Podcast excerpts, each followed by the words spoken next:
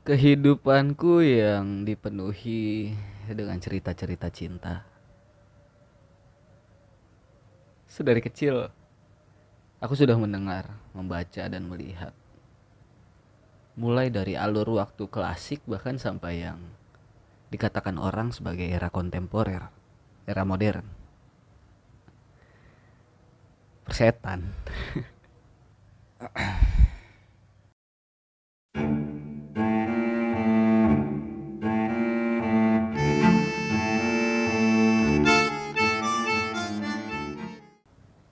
Aku lihat semua sama saja. Cinta dan cinta. Teringat ketika cerita Romeo Juliet baru terdengar di kupingku. Ini semua ulah guru bahasa Indonesia aku di sekolah. Datang dengan buku cerita yang sepertinya sudah menjadi andalan ya. Buku itu sudah belok sana sini.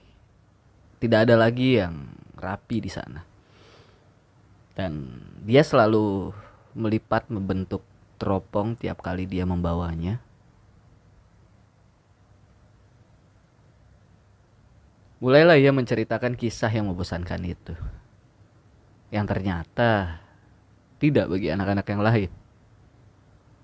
Mereka menelan cerita itu bulat-bulat sampai semua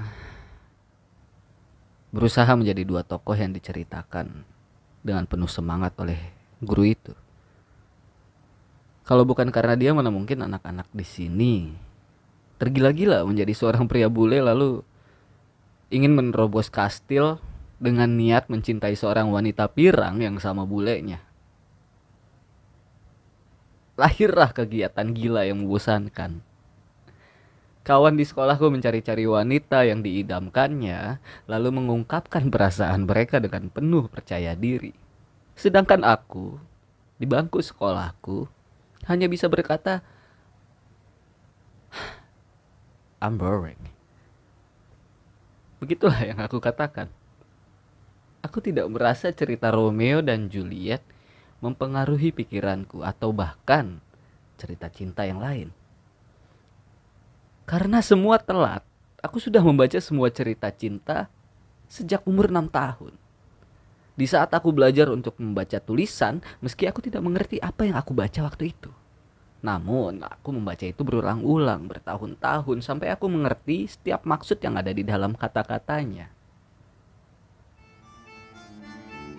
Aku punya seseorang yang membuat aku terpesona setiap kali dia muncul di hadapanku. Namun, Aku tidak seperti Romeo-Romeo yang ada di sekolah yang memburu Julietnya setiap detik dan mendapatkannya dalam hitungan yang sama. Aku kerap memandang berjauhan. Pandangan kami pun tidak bersentuhan sama sekali.